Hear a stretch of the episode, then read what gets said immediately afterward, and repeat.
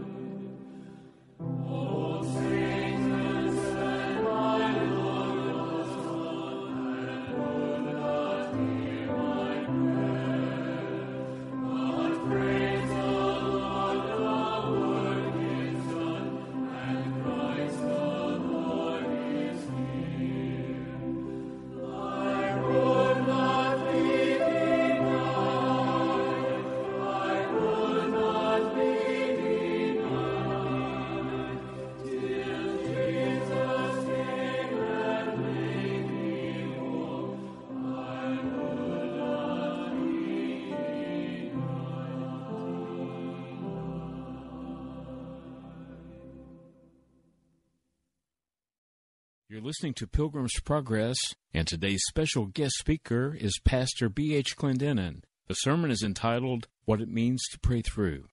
Reading tonight from the from the sixth chapter of the book of Isaiah. In the year that King Uzziah died, I saw also the Lord sitting upon a throne high and lifted up, and his train filled the temple. Above it stood the seraphim. Each one had six wings, and with twain he covered his face, and with twain he covered his feet, and with twain he did fly. And one cried unto another and said, Holy, holy, holy is the Lord of hosts. The whole earth is full of his glory. And the posts of the door moved at the voice of him that cried, and the house was filled with smoke. Then said I, Woe is me, for I am undone, because I'm a man of unclean lips, and I dwell in the midst of a people of unclean lips. For mine eyes have seen the King, the Lord of hosts. Then flew one of the seraphim unto me, having a live coal in his hand, which he had taken with tongs from off the altar. And he laid it upon my mouth, and said, Lo, this has touched thy lips, and thine iniquity is taken away, and thy sin purged. I'm going to preach tonight on the subject, what it means to pray through, and what it takes to pray through. I pray that God will help me. Now, when we talk about praying through in the modern thought, it doesn't mean the same. And there's been a lot of changes of terms. Doesn't necessarily mean that God changed, but the terminology, the meaning of the terminology has changed. And when you talk about praying through in this age of easy believism, You have a lot of nonsense of saying it's done, and it's done. A lot of silly folks say to you that if you ask for anything over once, then you're asking the second time in unbelief. I tell you, if you don't pray the second time, if you didn't get it the first time, you're sure acting in unbelief. It's an unbeliever that won't go back to that altar and lay hold of God till he gets an answer. To pray through simply means that we lay hold of God and don't turn loose until God has given an answer until it's an assurance in our heart that the thing that we're petitioning for is about to take place. Amen. To pray through. I believe we have here in the sixth chapter of the book of Isaiah just that. Here's a young man called to be a preacher, many times referred to as the silver-tongued orator of the Old Testament. But yet there's something got between him and God. He's got an uncle, that's a king. And the scripture says that in the year that King Uzziah died, that Isaiah saw the Lord. That is, he prayed through. Thank God when the idol was got out of the way, then the man of God prayed through. Now, I don't know how long it took him to pray through. I don't know how long it'll take you to pray through. I want to tell you tonight you can. Thank God you can touch God. I believe the greatest truth that ever gripped my heart was this, that any man, any woman that really wants to touch God can touch God. Thank God we can pray through, folks. I said we can pray through. We can touch God. Young people, you can know that God's real. This young man, the Bible said that in the year that his uncle died, that he saw the Lord. I can just see that young preacher heading for the temple on a, on a Monday morning. And the rabbi says to him, where you going, son? And he said, I'm going to church. Well, what are you going to church? It's not Saturday. There's not anything going on over there today. And the young man said, I'm going to pray through. I'm going over there and talk to God. I'm going to find out.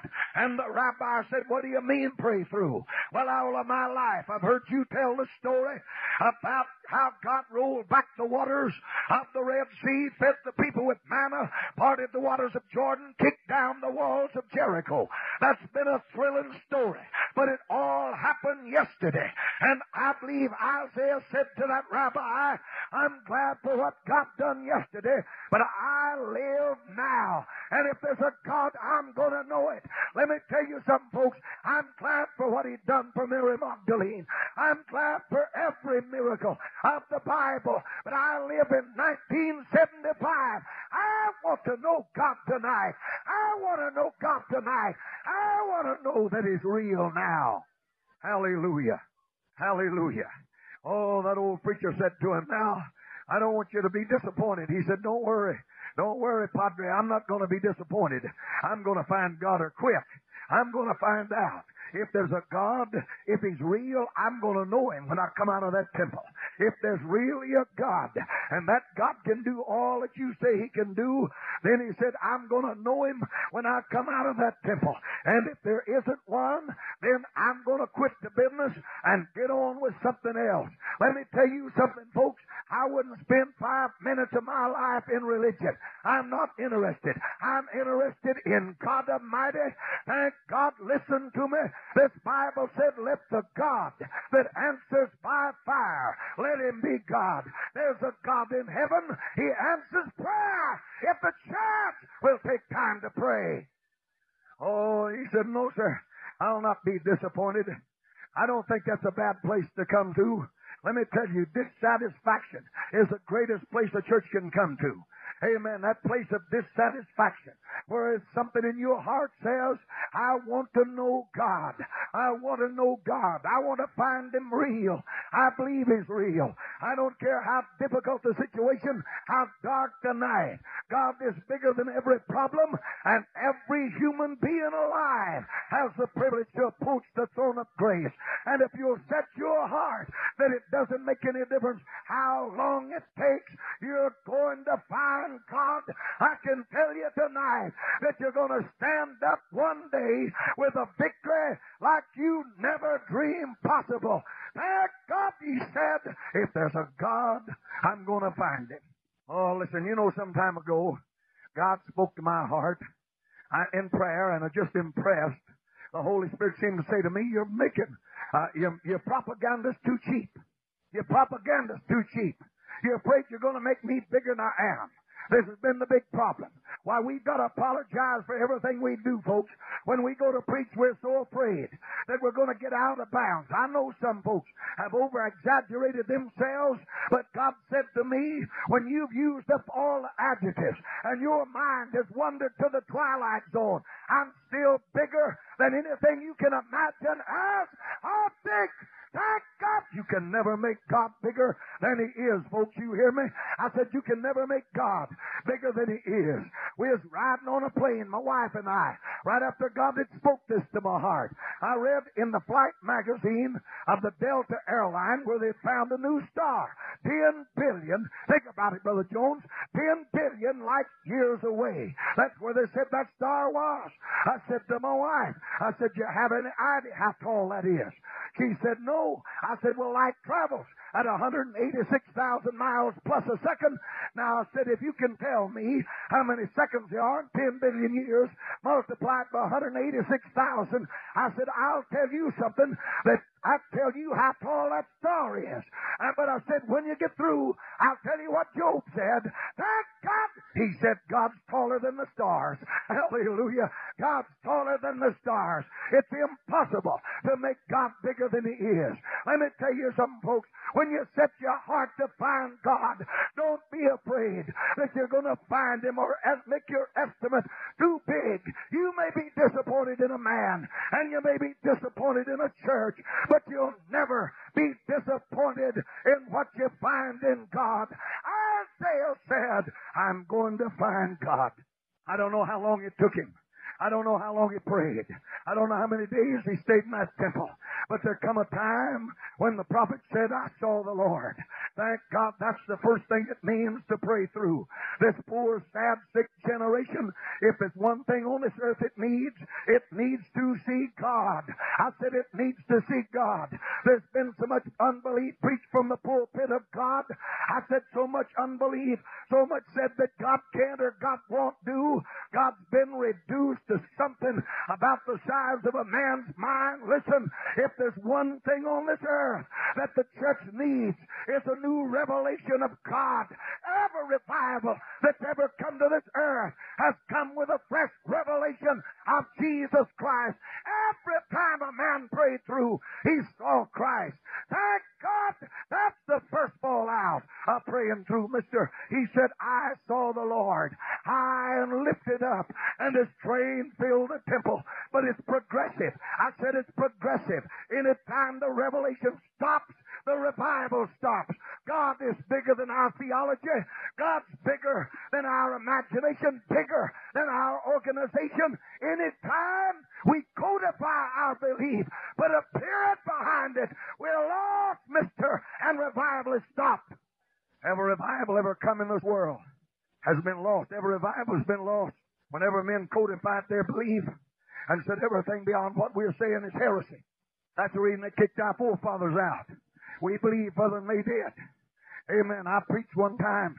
I believe over in the Eastern camp on the subject marching off the map.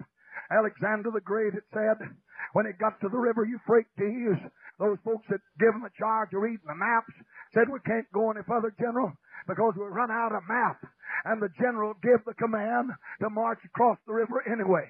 His army panicked, but the great general marched off in it, and the soldiers followed him, and they found the riches of Egypt.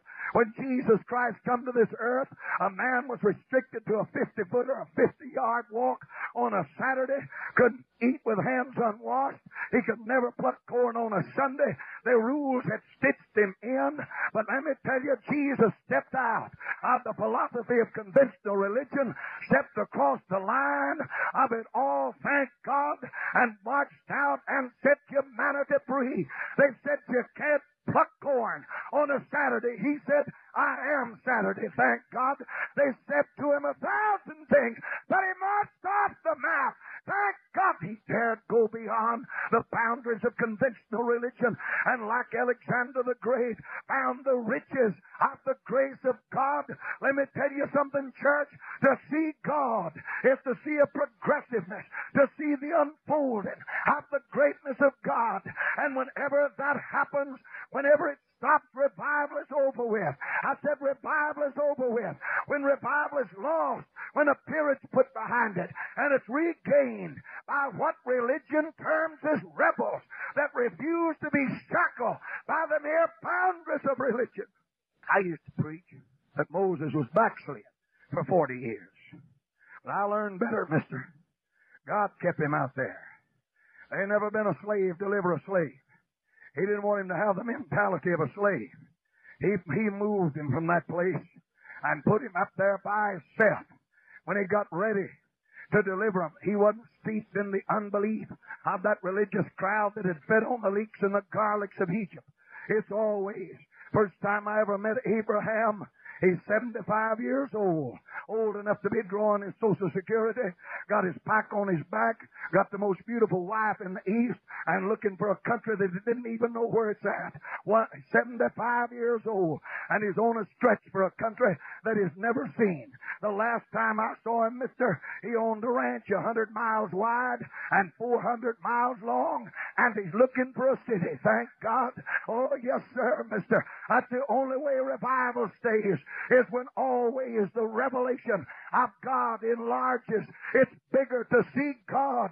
I said to see God is the first fallout of praying through. And if there's anything this poor sick generation needs tonight is to catch a glimpse of God.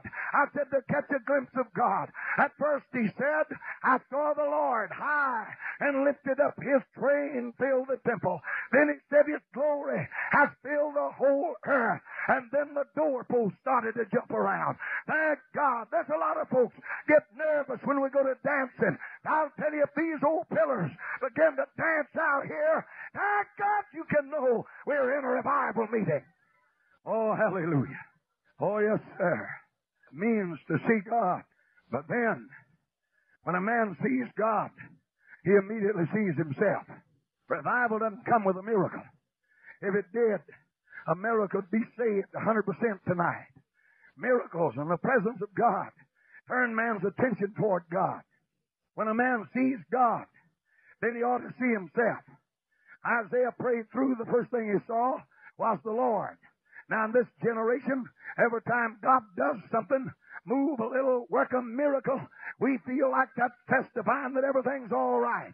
That then one thing we've got to do, that God has approved everything we're doing by the working of a miracle. But that isn't so, mister. That isn't so at all. When God intervenes in the affairs of men, when Isaiah saw the Lord, when the miracle of his presence took place, the next thing that happened was Isaiah said, I am a man of unclean lips, and I dwell among that kind of a people.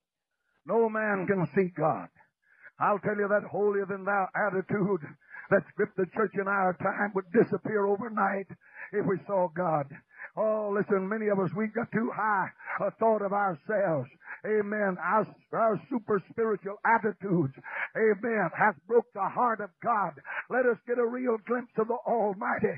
Let us seek God, and there'll come a cry from our hearts, from the saintliest one among us, that I am a man of unclean lips, and I dwell among the same kind of a people.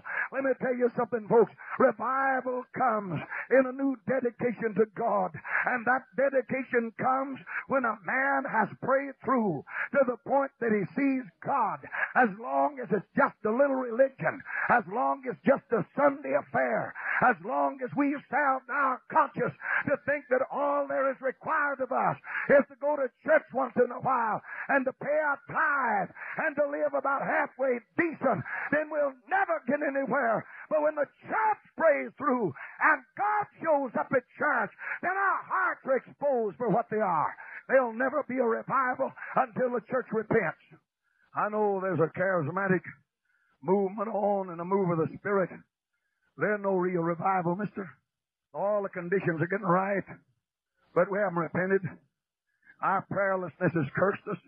Amen. Our, our lack of spirituality the nation sinks in a moral crisis that, that scares and frightens the heart of the people that live in it. Revival changes things. Oh, let me tell you something. It takes more than getting down here and somebody giving you a few little words in tongues to bring a revival. Yes, sir. It takes more than somebody exercising a gift here and there. We've tried to produce a revival in a thousand ways. I saw them try to produce it uh, through the gifts. You can't produce a revival with the gifts. The gifts are operating in a heart. There's already a revival in that heart. It's the working of the Holy Ghost. You can't produce a revival by operation of gifts. I was with a dear brother on a vacation just traveling. I stopped in one of our churches on a Sunday morning. A friend of mine had a $1,700 note due. And, and he said, I've got to pay it tomorrow. He got up there and prophesied for 10 minutes to them people about giving. When he got through, he got about $95. We went home to eat dinner. I stayed in his house. I said, dear brother, you can't prophesy that money in. God never intended that at all. Amen. That isn't the way it comes. I said, get up there and tell the folks I want 17 people here tonight to give me a $100. The church has got to pay its bills. You can't do one way what God ordained another. He said to me, you know so much about it, you do it tonight. Sure wish I'd have kept my mouth shut. But I raised the seventeen hundred dollars. Some of them folks wasn't too happy, but we had to pay a bill. We paid a bill. What I'm saying is, we try to hide behind some things. Let me tell you, you don't have a revival by prophesying. You have a revival by getting your heart right. Amen. By seeing ourselves by old fashioned repentance, by going one to another and saying, Sir, I've done you wrong. I've talked about you. Pastor, I haven't paid my tithes, but I won't catch them up. Amen. Going one across back and forth. I was in San Antonio, Texas in a revival meeting. Amen. And, and when I went there, it's been a great revival church, but it's dead now. It's gone. Only 40 people attended services on a Sunday. One time was a real revival church of that great city. Glad Tidings Assembly of God Church, an old friend of mine. Brother Jim Lamb was its pastor. He said to me when we got there on a Saturday, going to start on a Sunday morning, he said, last Sunday, I just lay down on the altar and told the saints to gather around that the devil had the outfit anyway.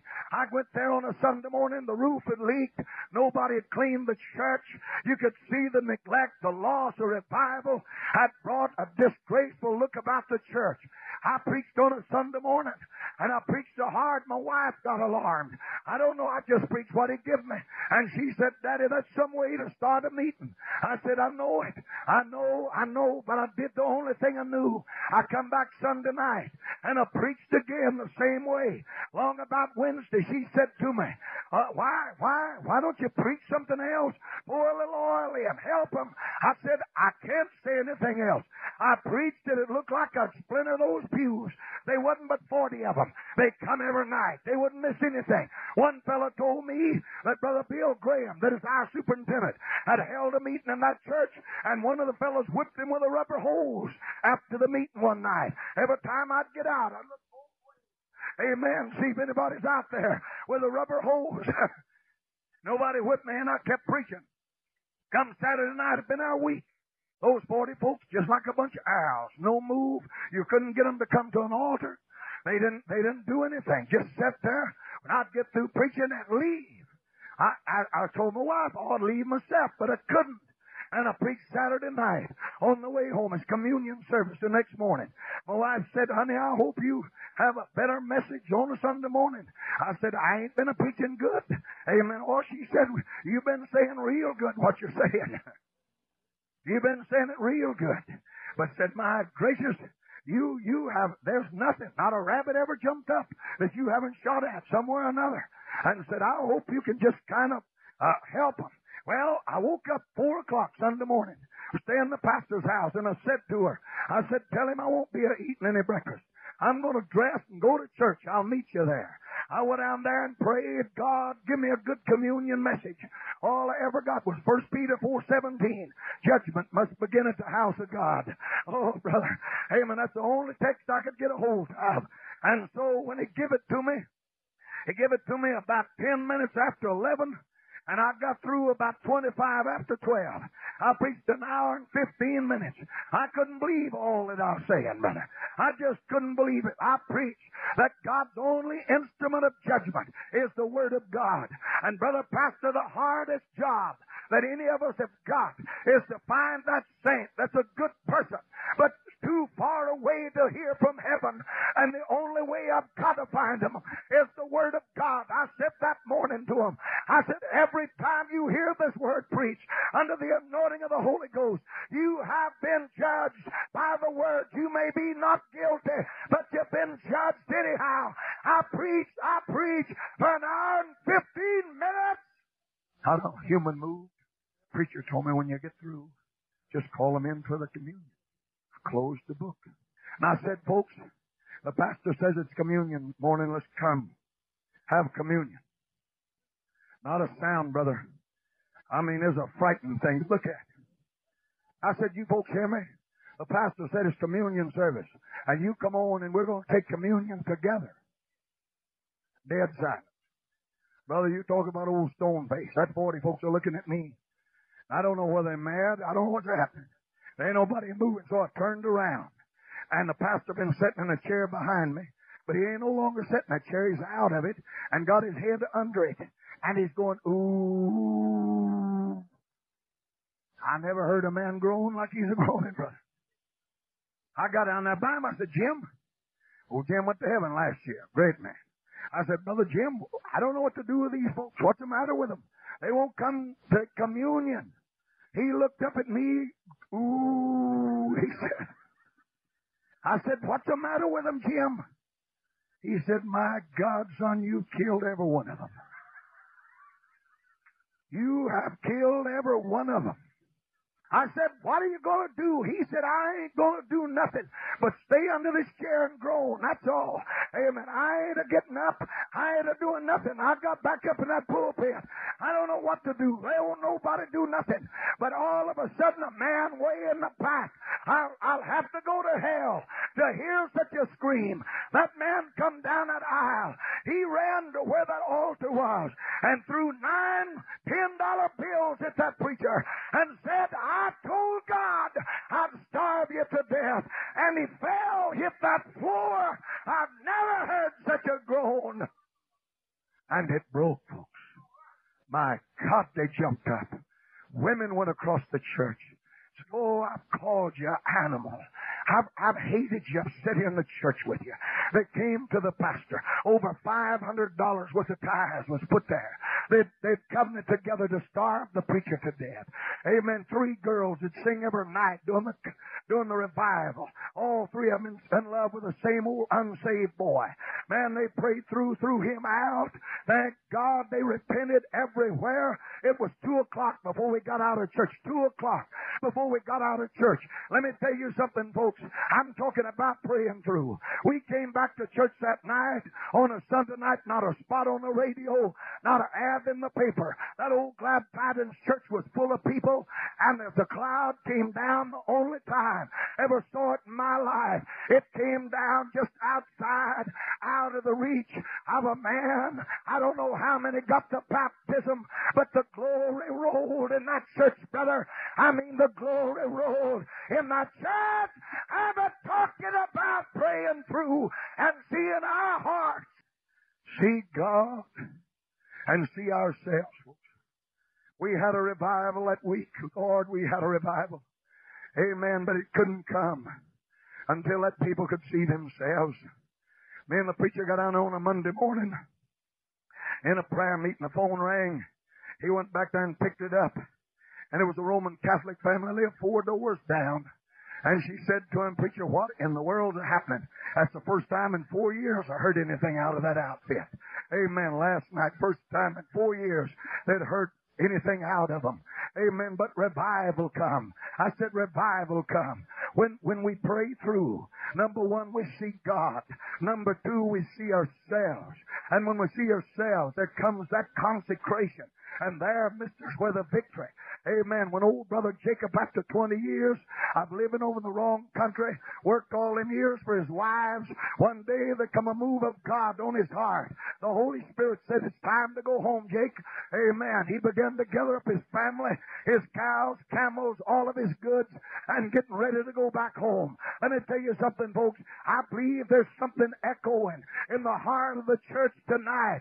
We're in the wrong country. I said we're in the wrong country. We're about to go home. God's saying to us, it's time to get out. It's time to go back. And told the folks that now you take him over there and tell Esau I want to be a friend with him. I didn't know where to get along with the devil, folks. No, no. We've cut out everything we've got. We've told the devil, if you'll leave us alone, we'll shout in the basement. Amen. We'll cut out a lot of this tongue talking. We'll knock our Wednesday night. We'll have a Vesper service. I, we're going to have one of them sometime out here. Now, I want Brother Cookman to tell me what that is. That's wonderful for WMC, our missionaries, but the church is having that kind of stuff all over. I wondered what a Vesper service is anyway. I was glad he mentioned that the other night because I've run into that thing so much on a Sunday night the church, not having an old fashioned Holy Ghost devil chasing revival service, having a Vesper service. Amen. The devil crowding them in a corner, and they said to the devil, We'll give you our cows. He sent his camels, he sent his goats, but the devil kept a coming. I'm telling you, folks, there's only one language the devil understands. You gotta hit him if he ever goes away. You gotta resist him. The church has gotta stand up. You can't appease the devil. Old Jake come that last night. Tomorrow Esau's going to come. There comes the time, brother, when you got to face reality. You can put the creditor off so long, but after a while, you're going to talk to him. And old, old brother Jacob said to his mama, said to his wife, brother, he said, you take the kids on across the creek. I'm going to stay over here tonight. I, I can hear that oldest boy. When he started over, he said to his mama, I said, Mama, how come daddy's going to stay over here? And, and, and, and sister Rachel said to him, said, son, your daddy's going to do now what he ought to done 20 years ago. Amen. He's going to pray through. Thank God he's going to touch God. He's going to do now what ought to happen 20 years ago. And old Jake stayed on that side of the river and began to pray. Wasn't long till he's wrestling with the Lord. And the Lord says, let me go. I've got to get out of here. And Jacob says, I ain't a letting you go till you bless me. And the Lord said to him, tell me your name.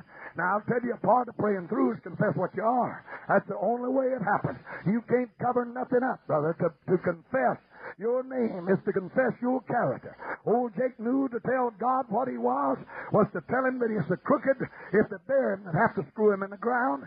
Amen. That he's a supplanter. There's nothing good about me. I've cheated everything I've got. I beat somebody out. If that's what he's going, that's what it means and implies in telling his name. And what God's saying to him, you tell me your name. If you'll confess your sin, I'll forgive your sin. But there is no praying through. If you've done your brother wrong, you're going to your brother. If you robbed that church of tithe, you're going to give that church. You don't just pick it up, brother. You owe last year's tithes. If you didn't pay them, and there's a 20% interest charge being placed on top of it tonight.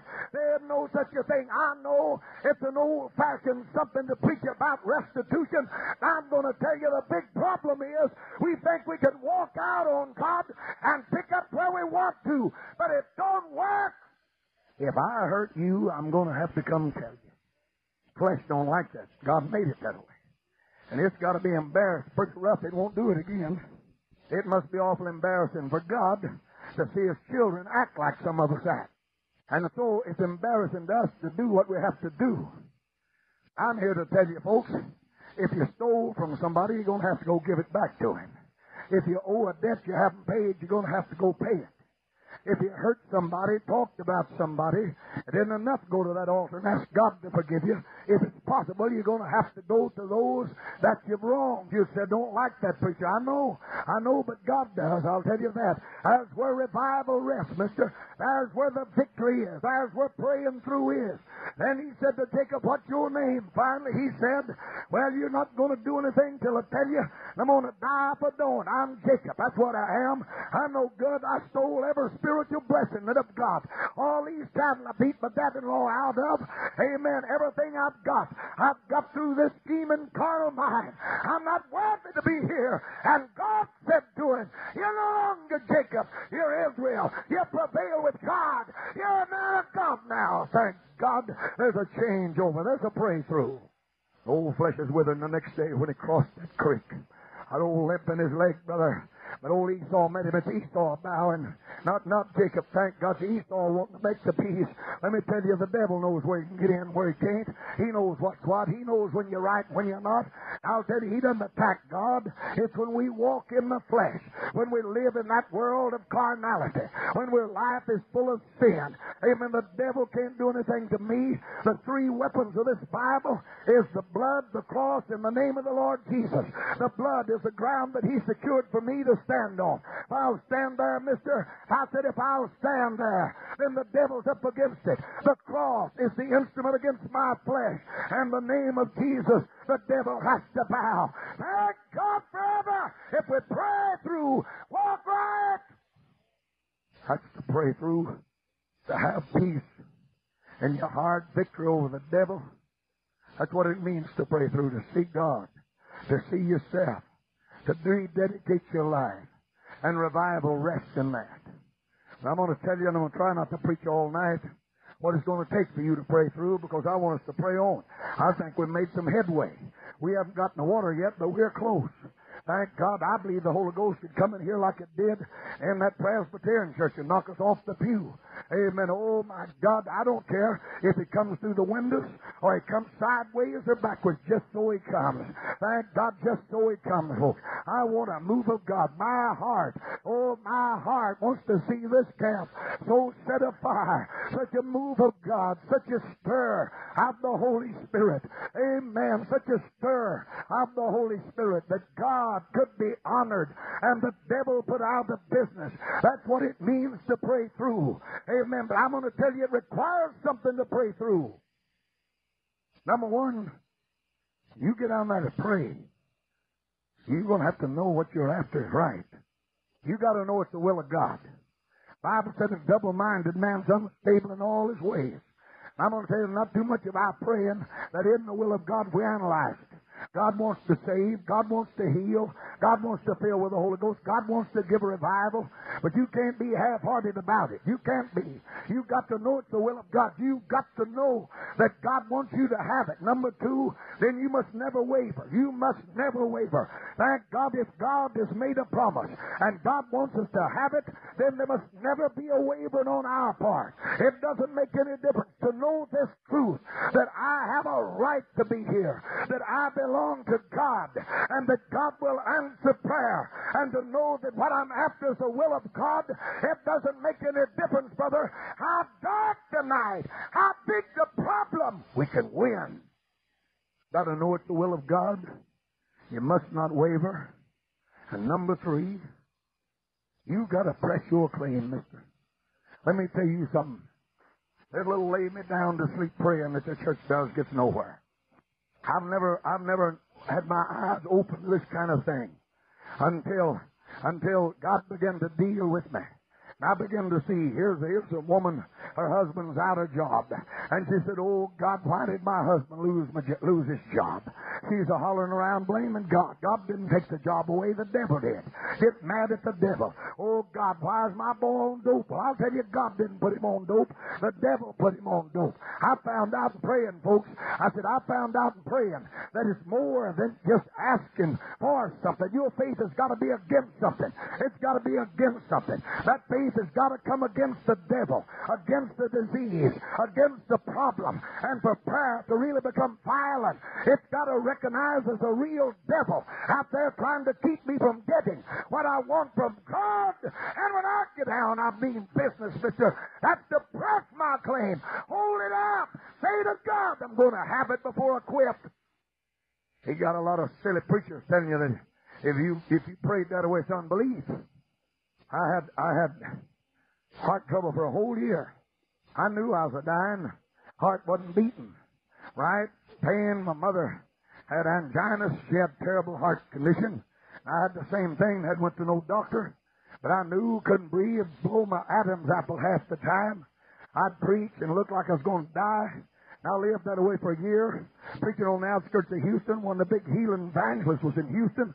I went in on his morning service, got in his line. He prayed for me like to die that night, brother. I ain't never been any sicker than I was that night. Next morning, I'm standing right before him again. When I got there, he said, I can't pray for you. I said, how come? He said, I prayed for you yesterday. I said, what's that got to do with it? He said, be unbelief for me to pray for you the second time.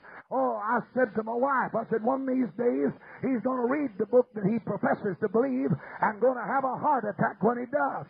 Amen. Have a heart attack when he reads it. I can show you a man in this Bible that prayed seven times for it to rain. It don't make any time difference how long he prayed, how many times he prayed. What counts, brother? It rained. That's all that matters. Jesus one time prayed for a man that's blind. Put his hand on his eyes, and when he when he opened them eyes up, he said, I see men like trees a walking. Oh, he said, son, they ain't half that big. I'll pray for you again, amen. And said he saw everything right the second time. Oh, yeah, I'm talking about being violent. Yes, sir. If you're ever going to pray through, your spirit's got to become violent. You got to lay hold to things. You got to lay hold to things. There's got to come a time in your life when you say it's going to happen to me. That's right. I'm going to hold it up. The Bible said pray without ceasing. That doesn't mean that a man prays 24 hours a day. That means every time you get down, you say, God Almighty, I got to have that money for that new church. I got to have that building. If I'm going to reach this town, I got to have my heart healed. I got to have my boy saved. Every time you get down, push it up there to the throne of grace and say, devil, get out of my way. God promised me my household. I'm going to have an answer.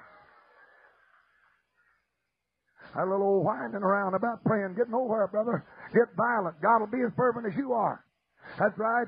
If you don't care, God don't care. If it don't mean much to you, it don't mean much to God.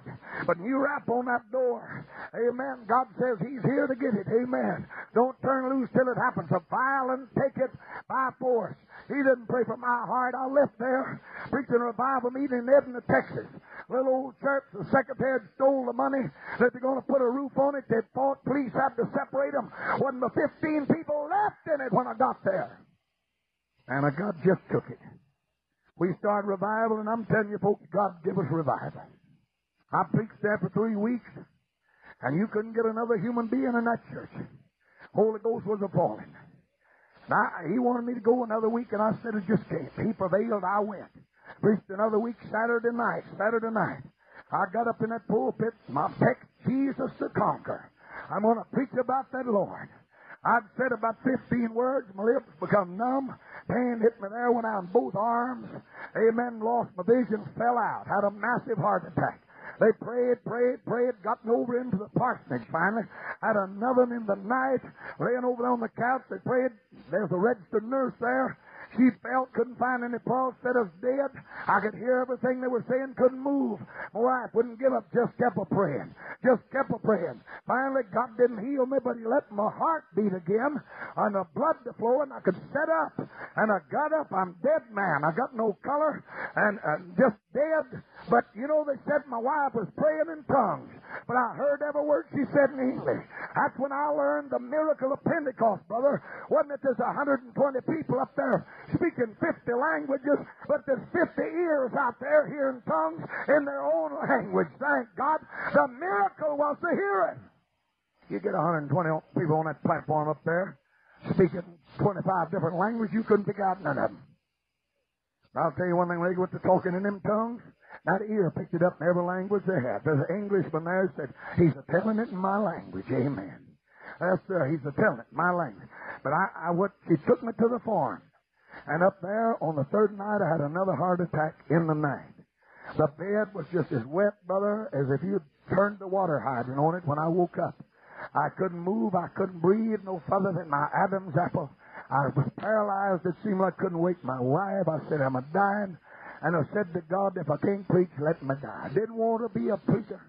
Didn't want to be a preacher. But somebody told me today, said, I think you got the preacher's itch.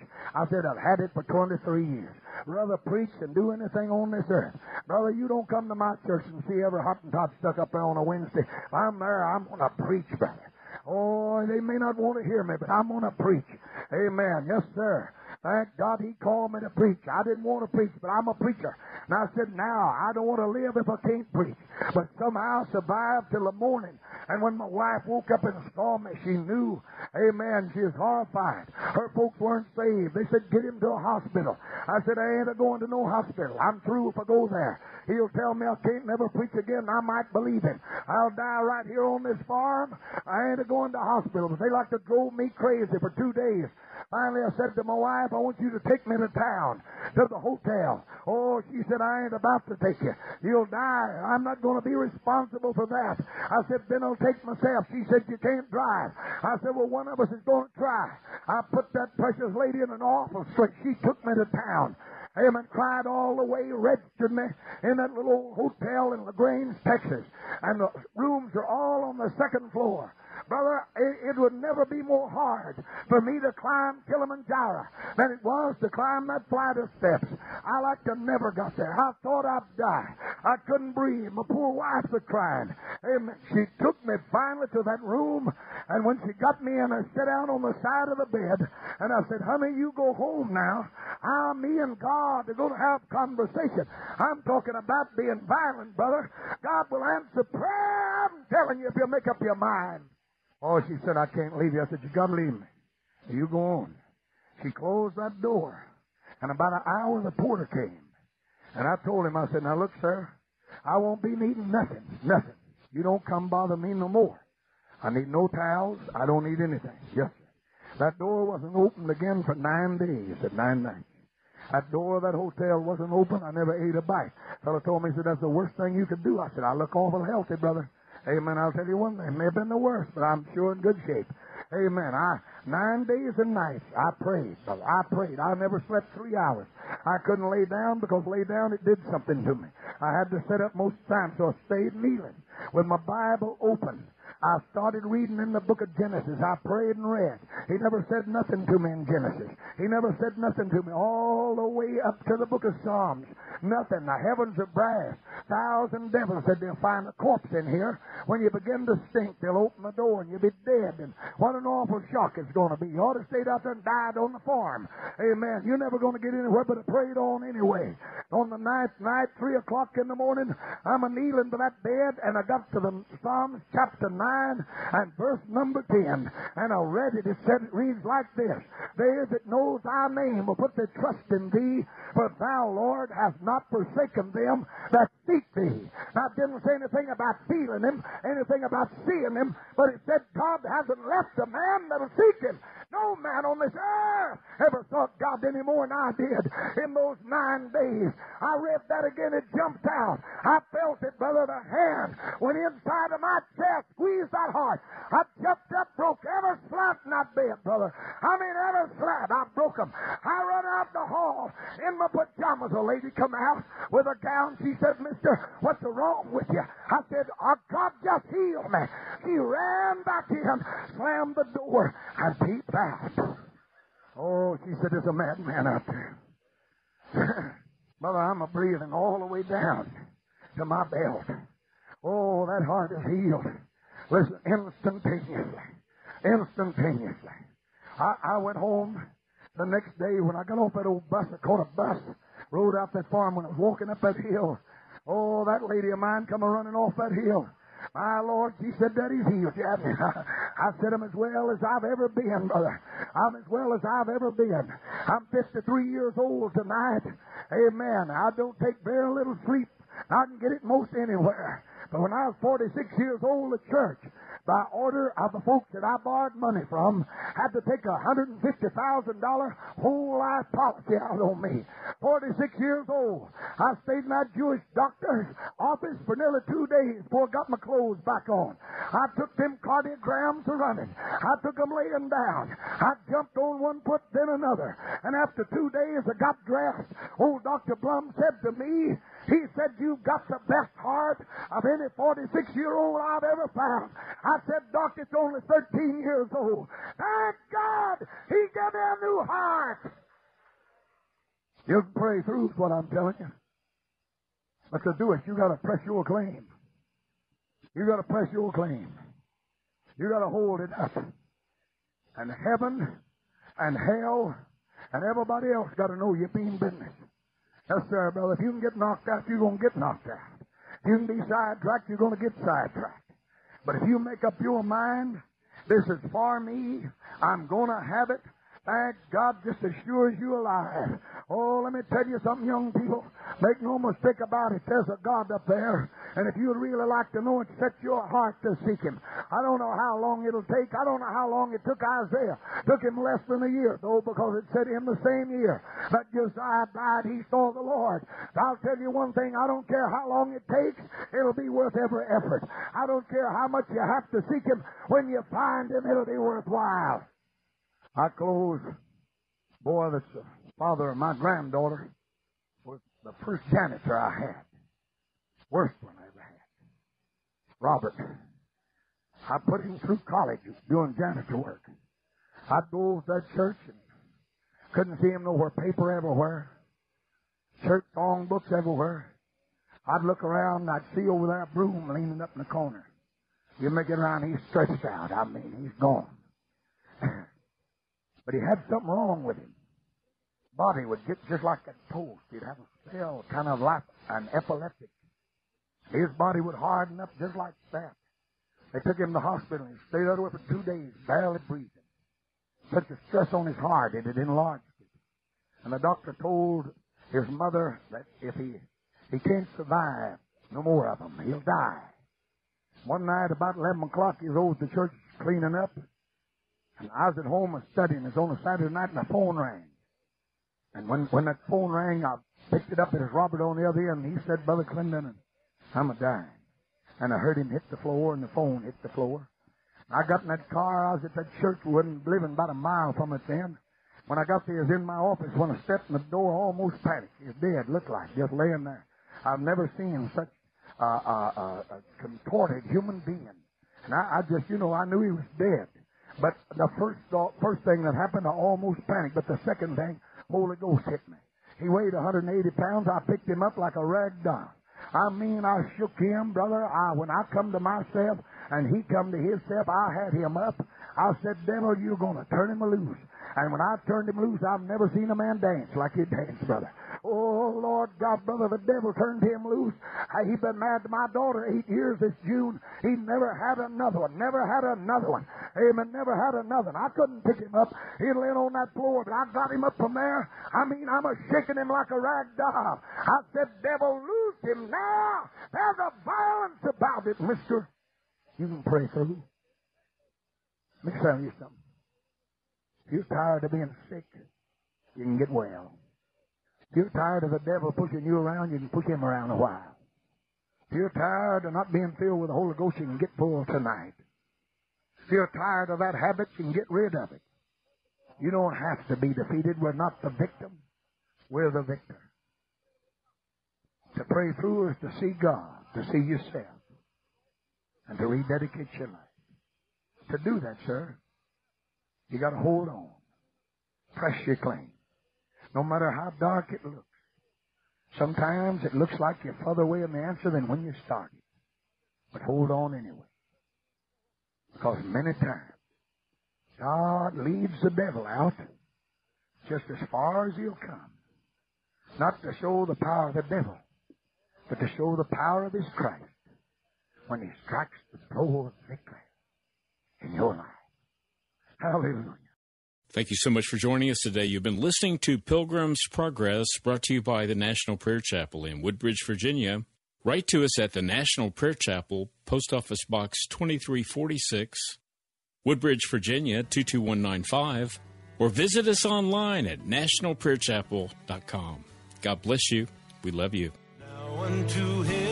Is able to keep you from falling and to present you blameless before the presence of his glory with great joy. With great joy.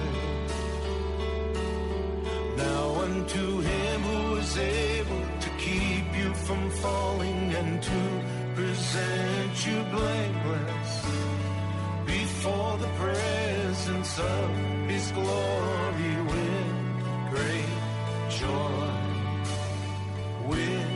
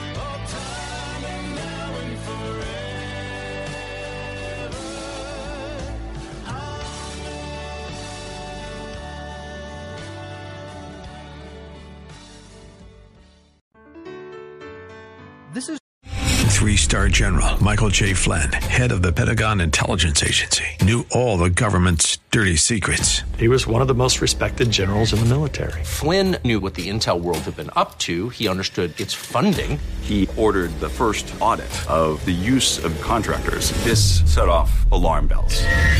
The explosive new documentary, Flynn, Deliver the Truth, Whatever the Cost, and covers the facts behind this scandal. Flynn told the truth. He was the most dangerous person for Donald Trump to hire. I find out the worst enemy that I'm going to face in my life is right here in America. They took my assessment and they wanted me to change it. And I was like, I'm not changing it. They had to get rid of Flynn. With in depth interviews, archival footage, and never before seen personal records of the man behind the headlines. I just felt like I was drowning. Flynn, Deliver the Truth, Whatever the Cost. Available now. Watch it today. Go to salemnow.com. Salemnow.com.